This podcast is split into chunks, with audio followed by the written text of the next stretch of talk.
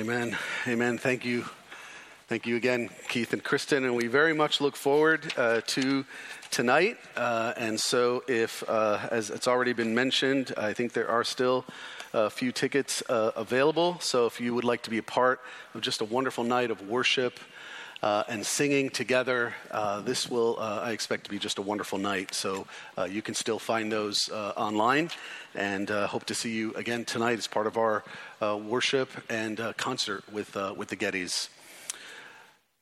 We also are have been in a, in a preaching and a teaching series, and we're going to now move into our time um, in, uh, in our worship service uh, where we do take time to preach and to teach the Word of God. This is a, a very important part of our worship every, every week. When we gather, we gather not only to sing, not only to see each other uh, and to fellowship together. Um, and not just to check off a, a box that we've went to church, but we desire to sit under the authority of Scripture and allow Scripture and the Word of God to continue to speak to our hearts and our minds. And I hope and pray that that's something that you come uh, to worship each week with a desire to do. And we've been studying uh, this topic of sin. Ruined is the name of, of, the, of the series. We, we, I've been talking about the fact that it's a biblical understanding of sin uh, because we're trying to understand sin biblically, not necessarily culturally uh, or even personally, but biblically. And today, as we continue to move forward uh, in this series, we're going to be studying the biblical concept of godly sorrow. Godly sorrow. And the word sorrow, it, it brings other similar ideas to mind. Uh, uh, one of those words might be uh, a word like regret. Regret is, is something that we can all relate to. Sometimes regret is, is hard to articulate. We can, we can feel it, but we might not be able to quite express it. But we know what it is. We know what it is when, when we do feel it. And, and I wanted to show you uh, this example. We can put this uh, picture here uh, on the screen. This is a guy who, who got this uh, tattoo and understands regret quite clearly. Uh, the, the irony of this tattoo is really beyond imagination. because to, to tattoo regret nothing on your arm with the wrong spelling of nothing is just really the epitome of irony the, the, the, very, the very meaning of living with regret has, has really just been tattooed on your arm. Uh, and, and, the irony is, is, that the tattoo is supposed to celebrate the idea of living with no regrets. So you see kind of what I mean here with, with this. In, in our text for today, as, as, we, as we look into the scriptures, Paul the apostle is going to, is going to tell us and, and teach us uh, and to help us to, to live without regret. But it's not because we had it tattooed on our arm. That, that's not what he's, what he's getting at. It's, it's, he wants us to live without regret because we understand something. We understand godly sorrow. Now, for those of you who have been with us throughout this series, we have spent weeks studying sin. We, we, we studied what is sin, what is indwelling sin. We talked about different types of sin, like, like presumptuous sins and secret sins. We, we, we studied and looked at what, what temptation to sin means. And then last week, we looked at our enemy uh, of sin, the devil, Satan. So today, we kind of shift in this series to no longer looking at what sin is and different types and, and all of that, but now we're shifting to our response to sin. Because in understanding sin biblically, we need to understand a proper biblical response. And what we're going to see today is that our response to sin should not be fleshly regret, but it should be godly sorrow. And so let's pray and ask God to continue to lead us, just as we did in that song uh, that we just sang. Lord God, I pray that you would just give us open hearts and minds to receive a truth, Lord, that is so pivotal in the Christian life. This, what we are going to learn today, is something that, that we need to put into practice each and every day of our lives. So, Lord, I just, I hope and I pray that there would be a, an openness in, uh, of those that you have brought here today in their minds and in their hearts to not just understand sin biblically, but to respond to it in a biblical and God honoring way. And I pray that you would guide and direct me in the teaching of your word for your glory and honor. In Jesus' name, amen. Amen. You can turn in your Bibles to Second Corinthians chapter 7. That will be our text for today. And uh, before I read that passage, I want to just set the context of, of this letter or this chapter uh, within this letter. So, Paul the Apostle had written a letter to the church in Corinth. Now, we have uh, 1 Corinthians and we have 2 Corinthians, but there was also another letter that he wrote uh, that he is referring to here that isn't part of what we would consider to be the canon of Scripture. Um, and that's not because it was left out uh, and it was a mistake, it's because God sovereignly oversaw what was to be in the Scriptures. And, and so in this letter, Paul admonished the church in Corinth for turning against him. So, what happened apparently was that someone in the church in, in, Corinth was opposing Paul, speaking against him, and this person was then turning others in the church against Paul.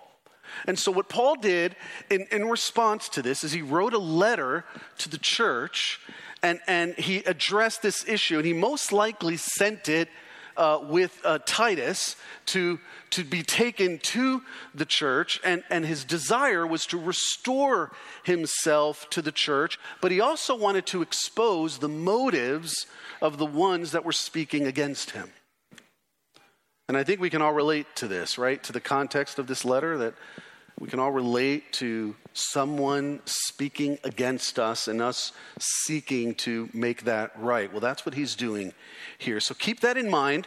Let's read the passage starting at verse 5. And I'm actually going to be reading from the, the NIV translation because, uh, because I like the way that they translated the Greek word that, that's translated as sorrow there. I, I just think that our understanding of that word sorrow is more in line with the Greek word lupe there than our English word grieve, which many of us would associate more with probably just the, the grieving or the, uh, the loss of a, of a loved one. So, so we're going to look at, uh, starting at verse 5, I'll be reading from the NIV. For when we came, and it'll be on the screen here for you to see. For when we came into Macedonia, we had no rest, but we were harassed at every turn.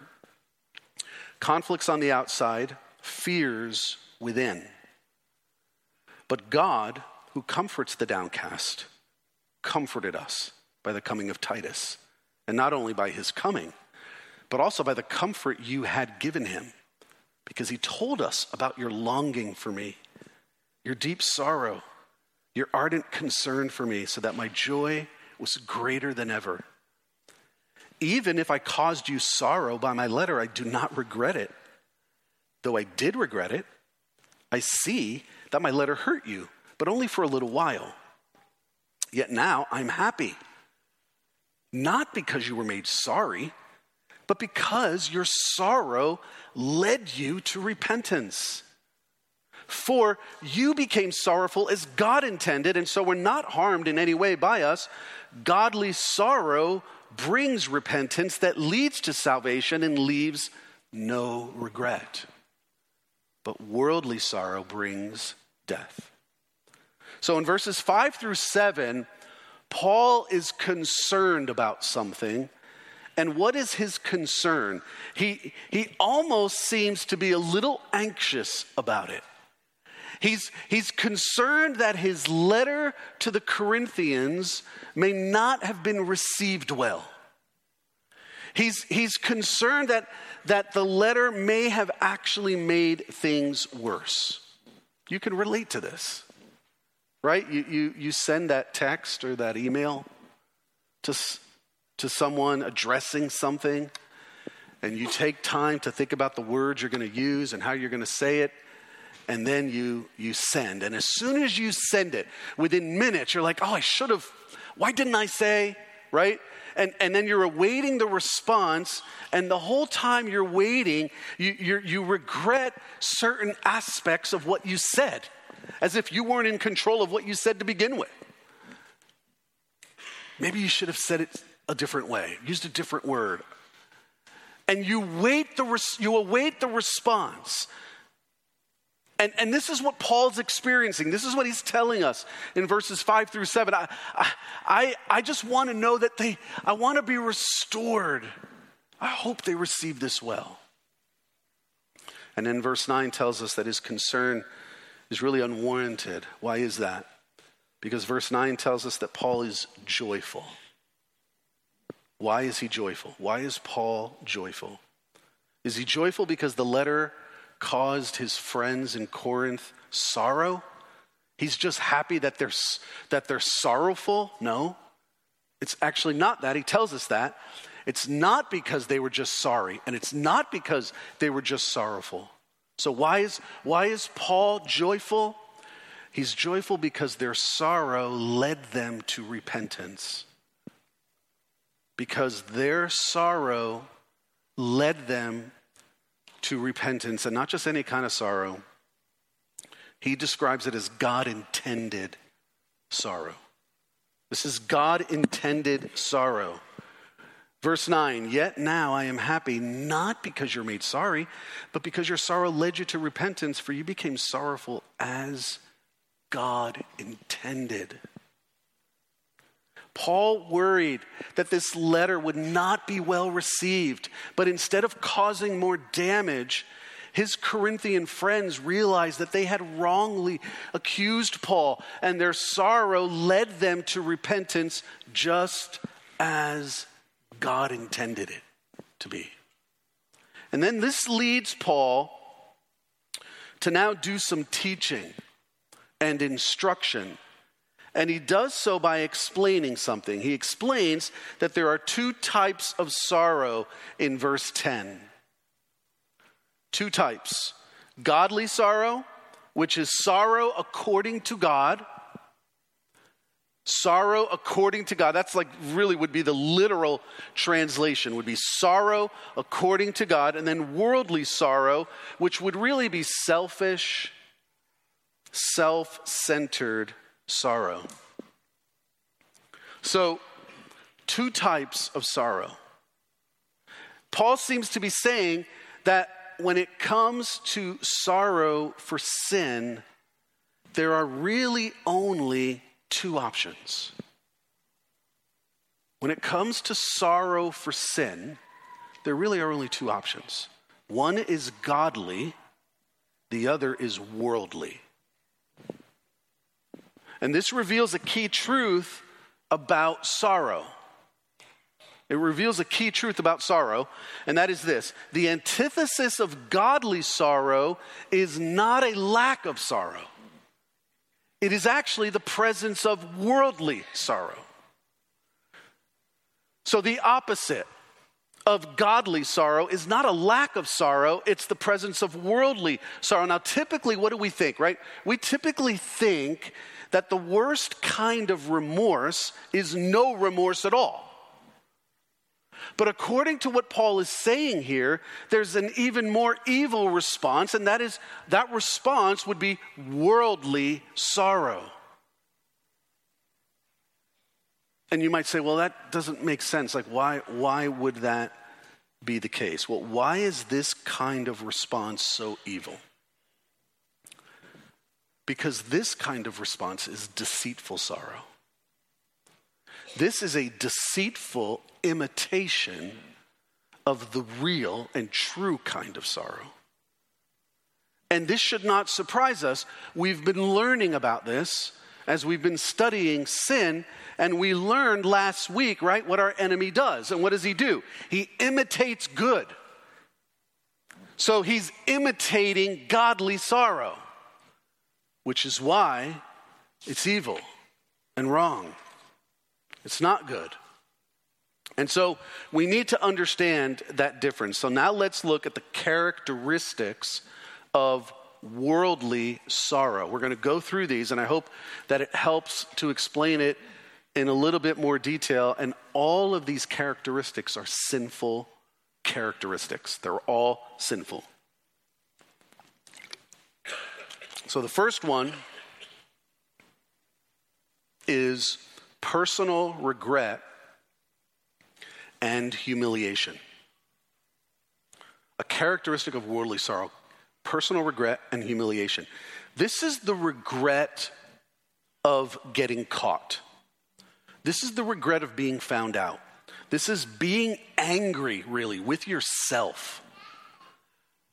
Because you, you, were, you were stupid enough, and I'm kind of using that word intentionally, talking about how we view ourselves in this category, because we, we've done something that we're so angry about the fact that, that we've done, and it's caused now regret and humiliation. And so it's this, it's this very personal regret and humiliation that we feel. This is a characteristic of worldly sorrow. Very, very personal in terms of it's, it's how we feel about ourselves.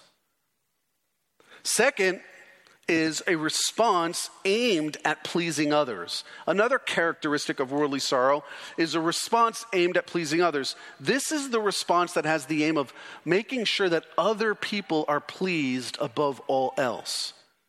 So, in this second category here, this second characteristic, the perception of others is the main concern. So, so here's the question you ask in this, in this characteristic what must we do to regain the approval of those who have disapproved of what we've done or said? What, what do I have to do to regain their approval? Because I need their approval. And to get it, I'll, I'll do what I need to do to regain it. This is, this is what virtue signaling really is. And this is why it's so, so wrong and, and really so evil because it, it simply seeks to meet the approval of the mob. What do I have to do to get the mob to be okay with me? I'll do whatever it is so that I'm no longer ostracized, canceled, whatever it is. I need to get back into good graces what is it you need me to say? What is it you need me to do? Surely you have seen examples of this, right? You see someone who said something and done something, they stand in front of a group of people and they're reading a their remorseful statement and you're watching and you're going, "Don't doesn't sound remorseful to me. Sounds sounds like it's not remorseful at all. And what you're seeing there is worldly sorrow. So we would say that's no remorse, but, but the scripture says actually it's worldly. Because it's seeking to simply get the approval of others. It's not really true sorrow. It's just the desire to do whatever must be done to regain. Regain what? What are you looking to regain here? Approval and status. I need my status back. I need my approval back. A third characteristic of worldly sorrow is self pity. This, is a, this would be a self loathing almost, mired in shame and guilt. This is really almost like a hatred of self. And it leads to hopelessness and it leads to despair. This one might be best reflected in, what, in, in how Judas Iscariot responded to his sin. He was mired in shame and guilt, and he did not respond with godly sorrow. He responded with worldly sorrow. And, and, and so, what, what's happening here is, is you kind of loathe yourself. And, and, and, and, in, and in so doing, you, have, you, you, have, you, you go to despair and to hopelessness. Now, what's, interesting about and, and deceitful about all of these is that each of these can, can imitate godly sorrow, but they're not. Just because someone shows regret and even maybe emotion doesn't necessarily mean godly sorrow is present. The focus of worldly sorrow is self. It's self centered, it's self directed, it's our embarrassment, our humiliation. It's really all about us when it comes to worldly sorrow. Now, let's contrast those worldly characteristics with those of godly sorrow, which again, sorrow according to God. Characteristics of godly sorrow. First, broken over our sin against God. So, first and foremost, godly sorrow starts with a genuine sorrow over our sin because we have understood how that sin has been offensive to our holy God and to his word and to his truth and to his ways and to his standards. And that is what we're broken over. In worldly sorrow, this, isn't, this is not a necessary characteristic. But in godly sorrow, it is absolutely necessary. Worldly sorrow is concerned with personal regret. Godly sorrow is concerned with divine offense. How have I profaned the name of God? In what I've done, in how I'm thinking, in my actions, in my behavior, in this situation. So it's brokenness over our sin against God and his ways. And, and we have a we have a good example of this in, in how David responded to uh, his sin in, in, Psalm 51 when, when he said and he acknowledged that it is God that he has sinned against and recognizing his offense before a holy God. Second part of, of this uh, characteristic of, of godly sorrow is a response aimed at pleasing God. Where worldly sorrow aims to please and satisfy others and what they require of me for me to get back into good graces with them, godly sorrow is concerned with pleasing God and doing what He requires of me to be made right with Him. It's very different. It's a, it's a, it's a different approach. A response that is aimed at pleasing other people requires no internal change. This is, this is again, the, the, the problem with virtue signaling. There's no, there's no necess- nothing is necessary for internal change. A response that is pleasing to God has to, requires absolutely, and it starts with internal change. So it's a response aimed at pleasing God.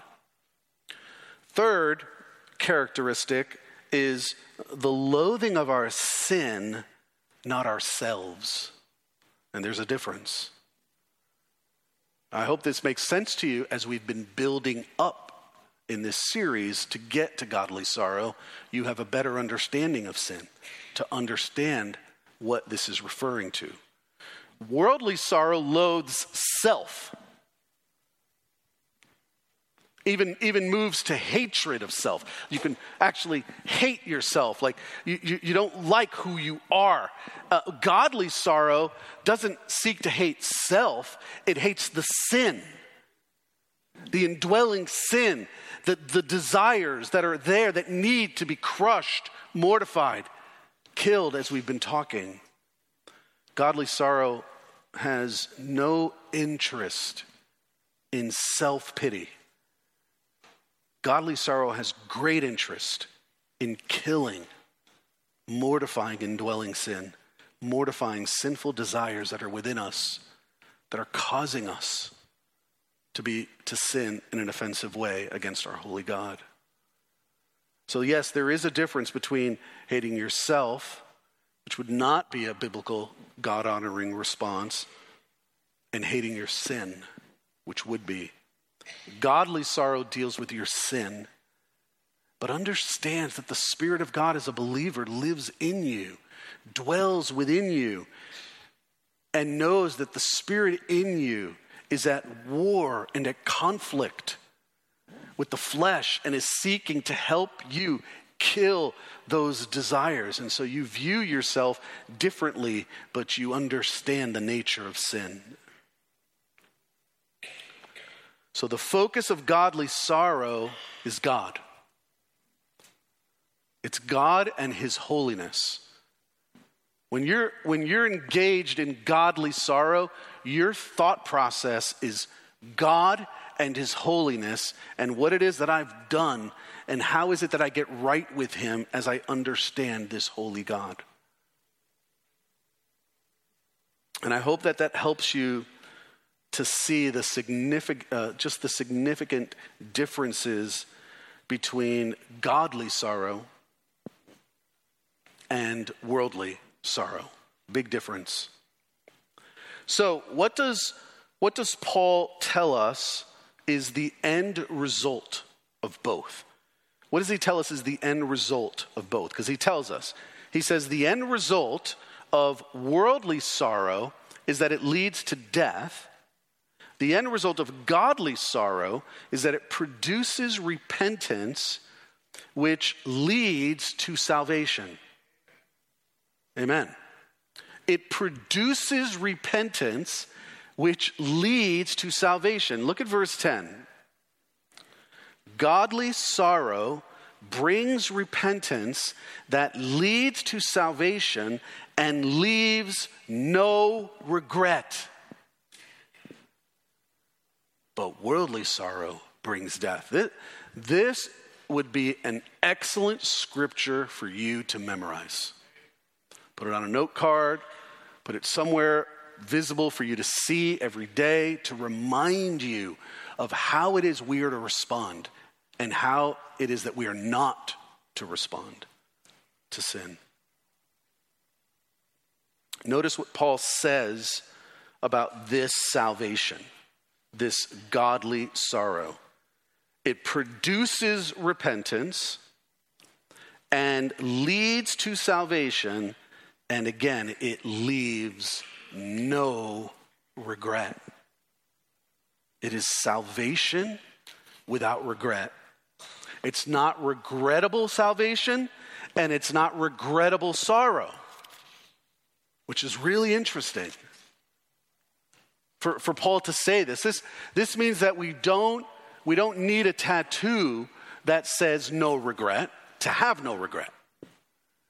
We need to respond to our sin with godly sorrow. This is what Paul's saying. And if we do, the Spirit of God in us is going to produce something repentance. And that repentance that's produced through godly sorrow leads to salvation and it leaves something behind no regret. It's, it's, it's a beautiful picture.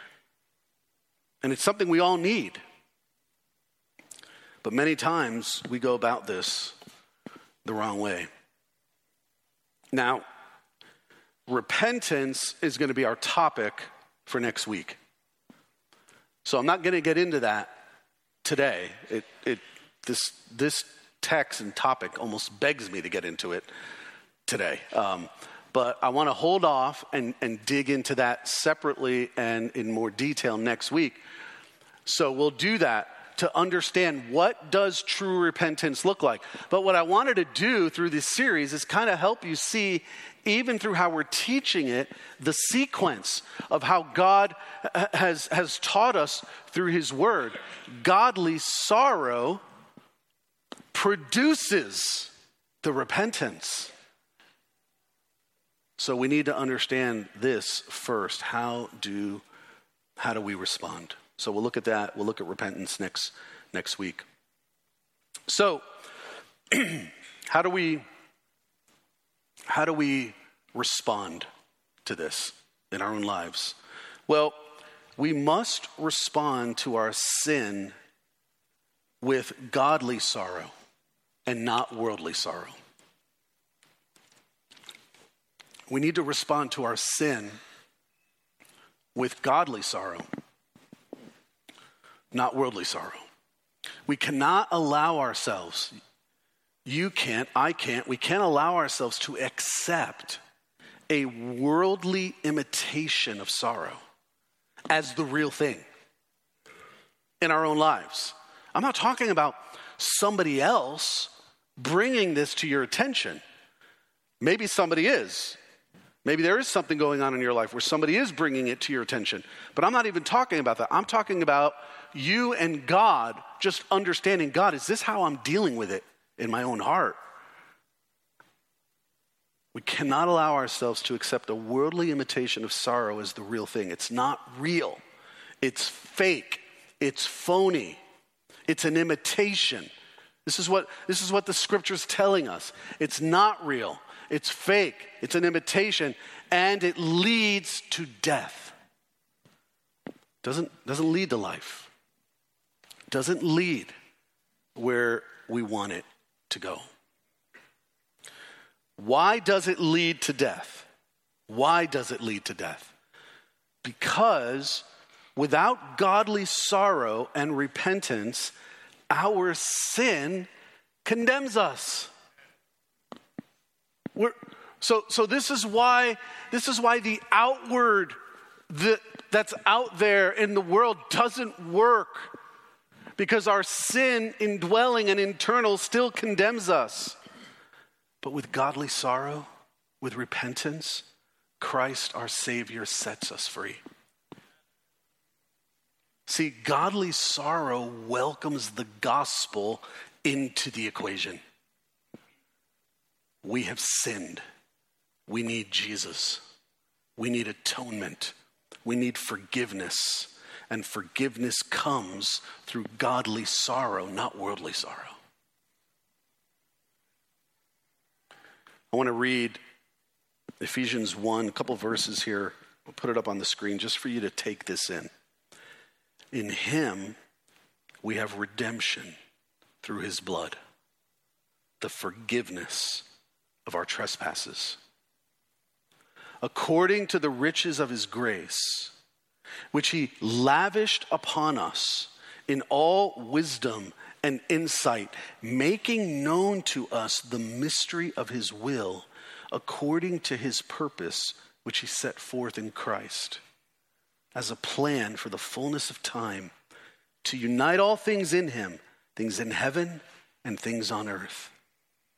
In him we have redemption through his blood, the forgiveness of our trespasses.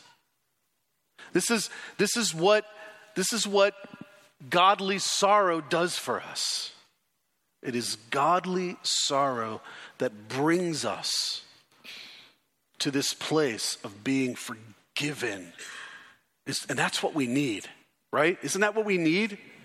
We need to be forgiven, truly forgiven. Truly forgiven. And we need, and, and, and there, there's a way that the scripture presents that that happens. And it doesn't happen through worldly sorrow, it happens through godly sorrow. But there's a reason why it's so difficult for all of us to respond to our sin with godly sorrow. There are reasons why this is not easy.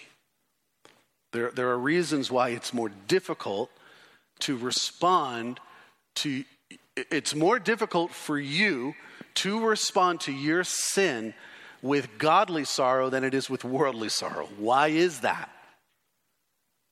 Let me give you some, some reasons. I have three of them. First one is this our flesh loves worldly sorrow because it doesn't address our sin. It addresses our status and our feelings. So, so one of the reasons why our flesh loves it is because it, it doesn't deal with sin. Worldly sorrow cares about getting your status back. What do I got to do to get the status back? What do I got to do to feel better about myself? Even if it's temporary, I'll take it. But what the scripture is telling us is that in the end, it leads to death. But in the short term, in the short term, it'll let you be you. You know, it'll just let you be okay with yourself. But, it, but in the end, it doesn't satisfy. Godly sorrow is hard because it requires that we deal with our sin in a biblical way. It doesn't, it doesn't gloss over it. It doesn't come up with a new name for it. It doesn't redefine it. It doesn't say, no, no, no, that's not sin. It's just, you don't understand. It's just how I am. It's just how I'm wired. It's just because I'm going through this situation. It's, we come up with all these different reasons, but what that's not doing, what we have to realize is that's not godly sorrow. But what are we doing? We're, we're, we're, we're making excuses so that we don't have to go the pathway of godly sorrow. When the Spirit of God is saying, no, go, go that pathway because that pathway brings you here. And that's where you need to be. Second reason that I want to share with you is that our culture and society, especially today, praises and celebrates worldly sorrow so it can become more appealing to us. I think this is another reason why godly sorrow is difficult because we, we might be taking cues from society and culture. More and more, society and culture are trying to fight internal sin with activism. Post the right message, say the right thing, respond to this in the right way, society will praise you with no regard for what's happening in here.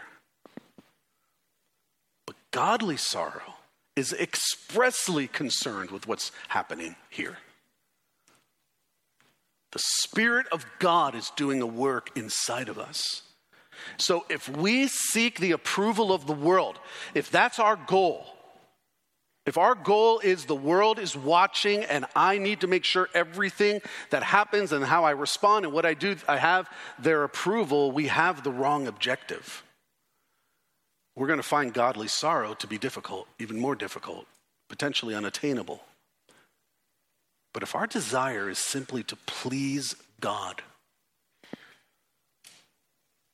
please God, then godly sorrow will produce repentance in us, is what the scripture says. So, this makes it more difficult. We need to be aware of this. We need to be aware of what culture and society are doing and, and make sure that we're not taking our cues of how to respond to sin from the world. That's, that's not our standard. Our standard for how believers and saints respond to sin is the Word of God. And this is what we're learning. What, I'm, what, we're, what we're going over is what the Word of God says about it. Third reason is that godly sorrow is the result of spirit sourced conviction of sin. This is where it starts. It's the result of the Spirit of God convicting us of sin. So here's what this means. It's the reason why I put it in here. It means you can't respond to this message by going home and saying, I'm going to be, uh, have sorrow that is according to God more often. I'm just going to decide to do that tomorrow morning. Good luck with that.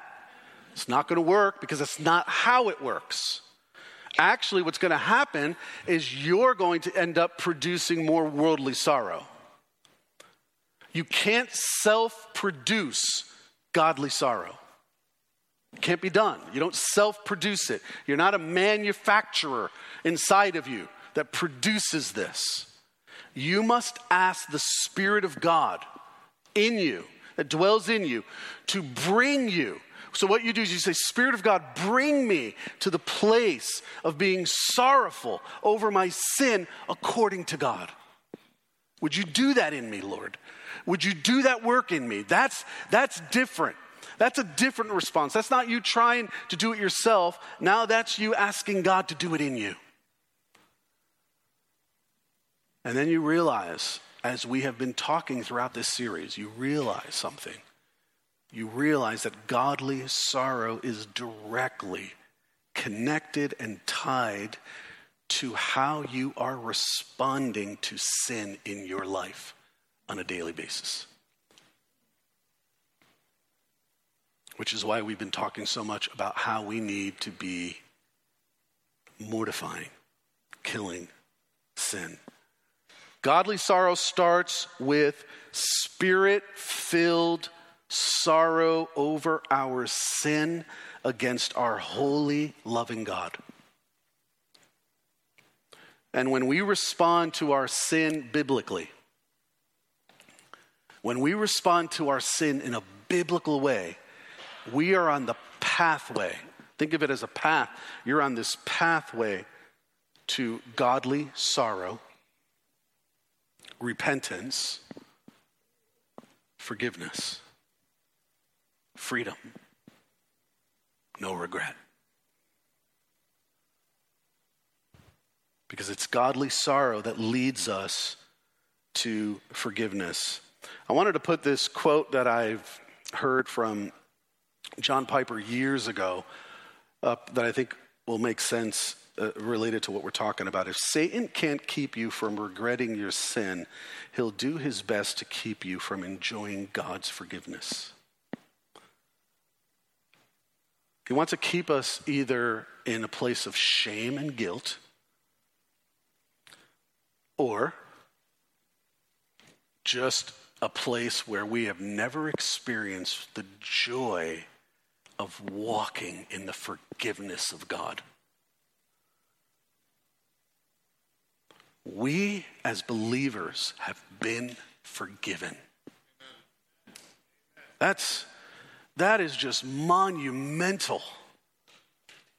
But it came at a price. The price was, was the Son of God shedding his blood. And he has, he has revealed in his word the way in which we, as forgiven saints of God, walk in this world. And there's a way we respond to sin in our lives on a daily basis. And this is it. This is it. We respond with sorrow according to God. So let's not let's not live with regret. Not because, like I said, what I started with, not because you have a tattoo that says no regret or that spells it wrong. No, we, we don't live with regret because we have we've we've we post it on social media. No, I'm no longer living with regret. Doesn't do it. Tattoos don't do it. All that stuff doesn't do it. What does it according to the scriptures, is we've embraced sorrow over our sin according to God. And it produces repentance in us. And it leads us to salvation and the enjoyment, the joy of the forgiveness of God. And praise God, it leaves no regret. Just as the scripture says. So I want to give you an opportunity as we close to respond to this uh, to this message. Just you and God. I'm not going to ask you to do um, do anything else, but if you would just just where you're seated, just just bow your head, close your eyes. Uh, uh, worship team, you, you can come up. Um, I want to give you an opportunity now to just ask God in this moment just so that with all the hurry of everything going on during the day, you don't miss this opportunity to take time right now to just say, God,